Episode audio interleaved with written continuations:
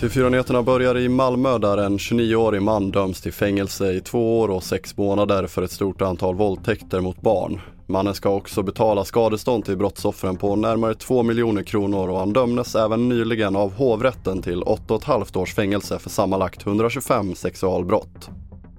Vi fortsätter med att utrikesdepartementet i Iran har kallat den svenska ambassadören till samtal efter domen mot Hamid Nouri för mord och brott mot folkrätten på torsdagen. Även iranska ambassaden i Stockholm kritiserar domen och beskriver den som politisk och grundlös.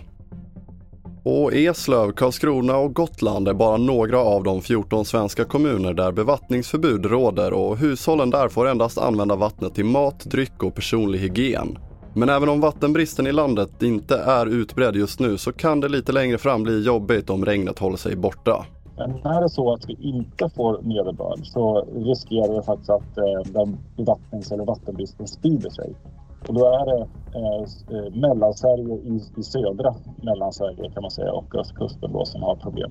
Men även upp mot Mälardalstrakten och en bit upp i, i, eh, i Gävleborg. Så att, eh, det, det är lite bekymmersamt. Det säger Svenskt Vattens VD Per Dahlhjelm och hela listan över kommuner med bevattningsförbud hittar du på tv4.se. I studion André Metenen Persson.